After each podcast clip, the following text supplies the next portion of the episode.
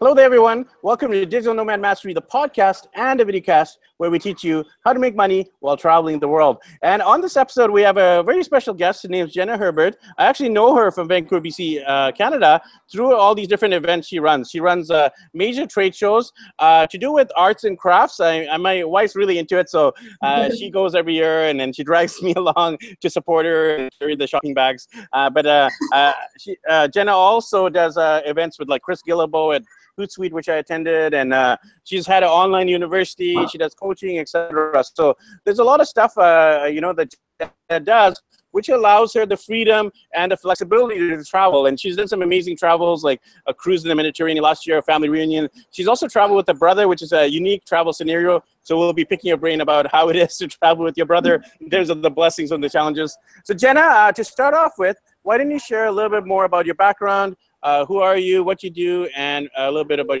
your, your travel story. Sure, I would love to. Um, well, I've never really had a real job.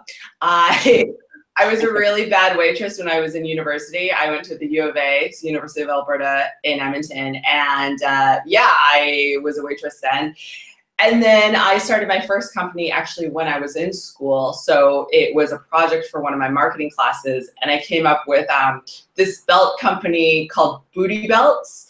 And a booty belt is really just like this scarf belt, had a little buckle on it, and it was just a plan I wrote for this project. And then after I graduated, no, I actually started it while I was in school. And then after I graduated, I thought, hmm, maybe I could actually do this and sell these things. And so I did. I knew nothing about fashion or really sewing. Like the first booty belts were basically like sewed in my parents' basement. I used a lot of glue gun because I didn't really know how to sew very well. But yeah, I was just so passionate and enthusiastic. And I think some of the stores that initially bought them probably felt sorry for me. Um, so I did that, and slowly and surely, I, I was able to get some professional sewers and eventually a small factory in Alberta. Um, but to make a long story short, I ended up selling them to about 120 stores. So it became a pretty big thing. And um, after a couple of years, like I was in my early 20s, and I had all this stock because I was mass producing these things for like 120 stores. So I was, you know, producing them in the hundreds, if not thousands, every month. And so I ended up with a lot of stock because the trends kind of changed and the booty belts weren't selling as fast. Um, so a friend of mine asked if I wanted to sell at a street festival. So I thought, okay, like that could be kind of fun. Like I have all this stock, I should probably get rid of it. So I sold at a street festival in Edmonton.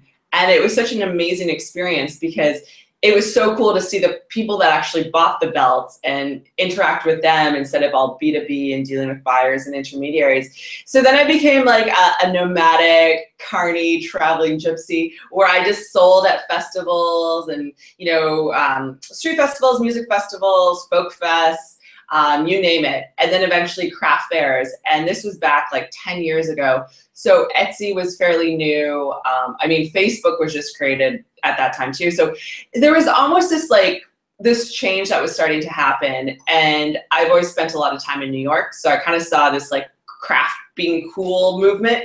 Because uh, before, these craft shows were kind of I don't know. They were they were fun, but they weren't that, that I should they weren't that fun. They weren't that cool. And like my friends didn't want to come, so I thought, well, what if there was a bar and music? Then my friends would want to come. So yeah, that's kind of how I got started in producing shows and they just grew and grew. And my brother Chandler, um, he used to help out at the shows. And then one day he just came to me and he's like, there's nothing for dudes. Like there's all these guys, like you said, you get dragged to the show. There's all these guys and they're bored and they get dragged by their wives and girlfriends. So he came up with a t-shirt line for, for men um, called Ole Originals, O-L-E.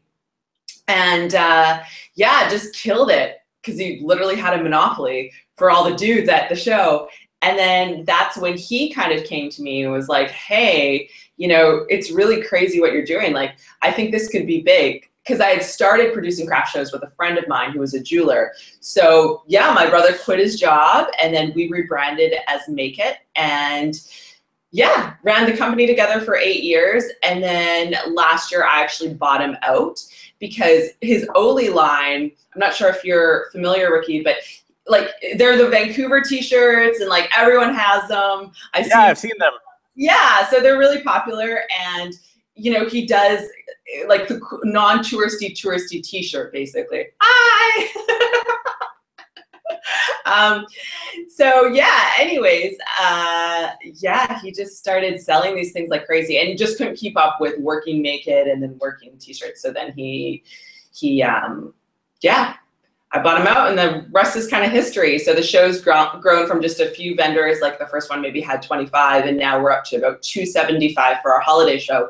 And we're in Vancouver, Edmonton, and Calgary, and we do the shows biannually. The shows are amazing, by the way. I'm very impressed by the quality, the production, the number of the variety is uh, amazing. All the different vendors. Uh, few of my friends actually vendors there, and uh, uh you know, like you said, I'm a dude, but I actually enjoy uh, seeing uh, the passion of these entrepreneurs. a lot of them are.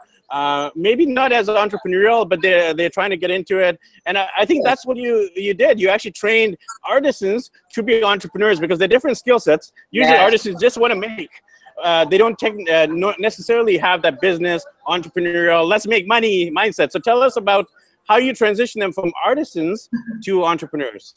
Well sometimes it's easier said than done and you're so right. I think um, you know they are entrepreneurs because they're in business and they're selling their work but there is such a resistance um, I'm actually I'm writing a book, and I just submitted my manuscript on Friday, so oh, it's a big relief. Uh, yeah, yeah, but it's the book is called Make It Happen, and it's about how to take that idea and you know make it into a business, basically. So uh, yeah, it's writing a book was really hard and i'm still not done i'll be editing probably all summer but um, yeah like the reason i wrote it is because i see all these really creative people who have this passion and this love for what they make. But yeah, the business side of things can definitely be a challenge. But it's all a mindset change because and in a way, like doing all this research on, for the book, like I changed my own brain. And it's just really amazing how behaviors and habits and rituals and thoughts and who you hang out with, I mean, they all affect what you decide is possible for yourself. And I think so many artists decide that making a lot of money just is not possible for themselves based on their peer group or based on what, you know, society has told them. But it's like it's so silly because why not be abundant and why not get your work out there? Because just naturally, the more you get your work out there, the more money that comes back. So, yeah, hopefully the book will help. Absolutely, congratulations! I know how hard it is to write a book. I did one uh, four years ago about fatherhood, and uh, uh, you know I'm uh, super proud of anyone who actually goes from writing the book, uh, sorry, having the idea to write the book to actually publishing it. So uh, I'm curious about how artisans can actually make money online because it's one thing uh, to obviously do trade shows such as the one you're doing, but a whole other ballgame to actually do an e-commerce store like something like Etsy uh, and uh, that's a great way that uh, artisans can become digital nomads by selling the stuff online and then uh, working from anywhere. So tell us more about how they can do that, Jenna. Well, I think yeah, there's possibility for anyone to do anything, but like it's it, they have to decide what they want their life to be like before. So I think for someone who wants to be a digital nomad and travel the world and sell what they make. I mean, there's a few different ways. If you're doing an online store, I mean, you would have to have someone on the ground and almost have like a bit of a shipping receiving thing going on. Um, but what happens, and this is where I was when I was doing booty belts and still with Make It, is like I hustle like a mofo for the show. And then January, February, even March, um, stuff is a little bit more relaxed so then I can travel. And even in the summer, you know, it's possible to travel for me because we have our shows in April and then I'm kind of done and then, you know, ramps back up in maybe August, September. So I think that's probably what a lot of them do is they just work really hard and then they are able to take chunks of time off. Um, I mean, it's just a matter of organization and kind of planning ahead, I think, to really make that possible. Um, yeah, so and I mean there's there's craft shows and things all over the world too. So maybe that's also a possibility to go live somewhere for a bit and and that's what's kind of universal about markets is there's literally everywhere in the world. So yeah. Yeah, so I mean, you have an interesting business model because, uh, like you said, you're uh, doing uh, three major conferences, three major trade shows, and then you have a lot of free, time. Not obviously leading up to it because you're super stressed, obviously running it, but after it's done, you can kind of uh, take a break, uh, travel. So tell us about some of the amazing places that you personally have traveled through in the last few years of uh, running Make It. Um, quite a few. I, I've been to Bali a few times. I really love Bali. I was in India in um, February of this year. Yeah, like you mentioned, it, my mom turned 70 last summer, so my family went on a Mediterranean cruise around like France, Italy, Spain, and then my brother and I spent some time in Croatia. And Croatia was amazing. I was really blown away by the beauty and just everything so clean. Like, it's an amazing place to go. Not cheap, but I, I, was actually surprised how expensive it was. When we first got there, like the currency, I, I forget what their currency is called, like the kuna or something. And uh, we had no idea what the conversion was. So I ordered a pizza and then later I figured out it was like $35. But it was such a good pizza, I didn't even care. so it's, it's not the cheapest place in the world, but it's beautiful. Um, let me think. I've gone to Thailand a few times, and yeah, spent a lot of time in Europe, like in Scandinavia, and yeah, there's still so much more to see. It's pretty endless. Absolutely, Jenna. I'm curious about how it is to travel with your brother because uh, you know some siblings they love each other. Some people yeah. get on each other's nerves. So tell us about your relationship you and your, you and your brother. I mean, obviously you ran a business together, so you must yeah. uh, like each other to some degree. But how is it in terms of uh, both uh, running a business together, but also traveling together. Tell us a little bit about the insiders sibling uh, relationship. Well, yeah, my brother and I are pretty close in age. We're only two and a half years apart, and yeah, from running a business together, we are close, and you know, we have a lot of mutual friends it's good because we kind of do our own thing a little bit. Like my brother likes nightlife and partying a lot more than I do. I'm kind of a grandma, so I like to go to bed early. like not too early, but I just I don't like to waste a day. I don't like to be hungover and feel disgusting the next day. So he definitely is more of a partier than I am. Um, yeah, but I think in a way that's what's kind of cool because like I've traveled, you know, with ex-boyfriends and you know friends and stuff. And it, like you can't just ditch them as much as you can ditch your brother. Because i think when you're traveling with a partner you know you're more together all the time which is awesome if you're like in a great relationship then of course that's amazing. But yeah traveling as siblings i think is cool because you can kind of do it's kind of like solo travel but then you can meet up and you know have dinner or whatever. But uh yeah yeah we get along well. I don't know if it's for everyone um, sometimes you meet other siblings that are traveling, but I don't think it's that common.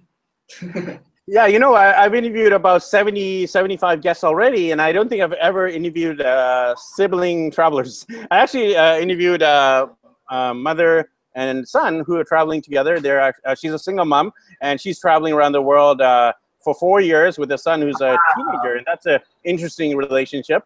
Um, and I interviewed uh, a lot of families, obviously, like myself, who travel with the kids. But uh, never a brother sister, so you're the first. Oh wow! Well, I'll let my brother know that. so Jenna, uh, uh, now that you've uh, successfully been running these events for a few years, uh, you have the book lined up. Uh, what does the future hold? What's your vision going forward, both for your business and for your travels? Um, well, this summer, as I, I, was telling you before the interview started, like this is the first summer I haven't traveled, so it's kind of it's weird, but it's nice. I, you can see out my window how what a beautiful day it is in Vancouver. Finally, there's some sun and heat. So I don't know. In a way, I'm really happy to stay and enjoy the city because I feel like in past years I was missing out on everything. Um, but I, yeah, as far as like expansion for Make It, like that's definitely a possibility.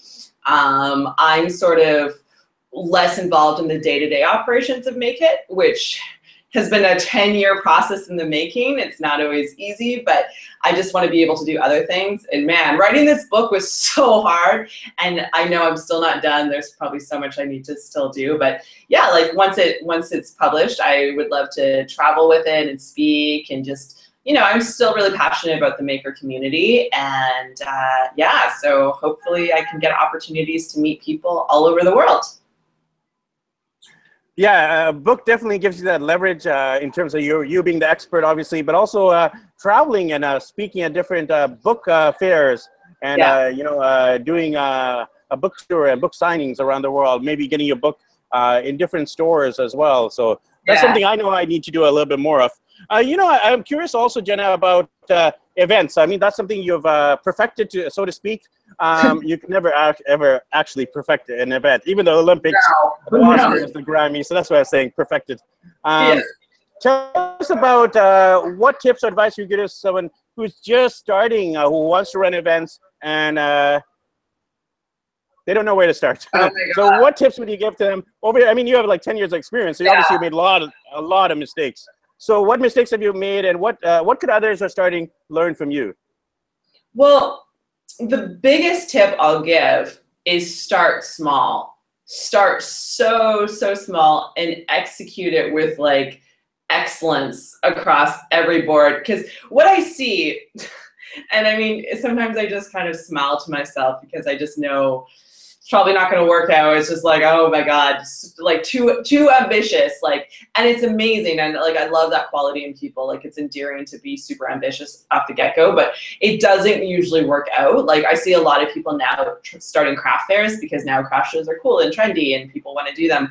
But I think it's just starting with a lot of integrity and just building your audience and like, really in the beginning, um, you know, we don't really have any money to advertise or money to promote. So we just really empowered, we call them Makeys, um, the people that participate at Make It.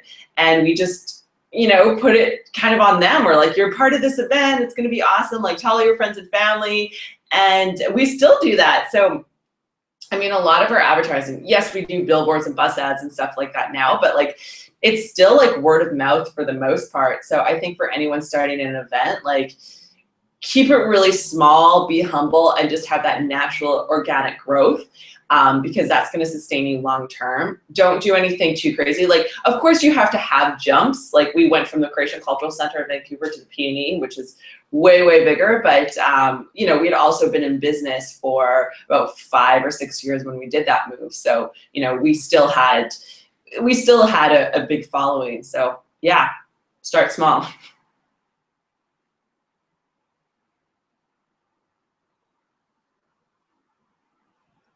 Hello?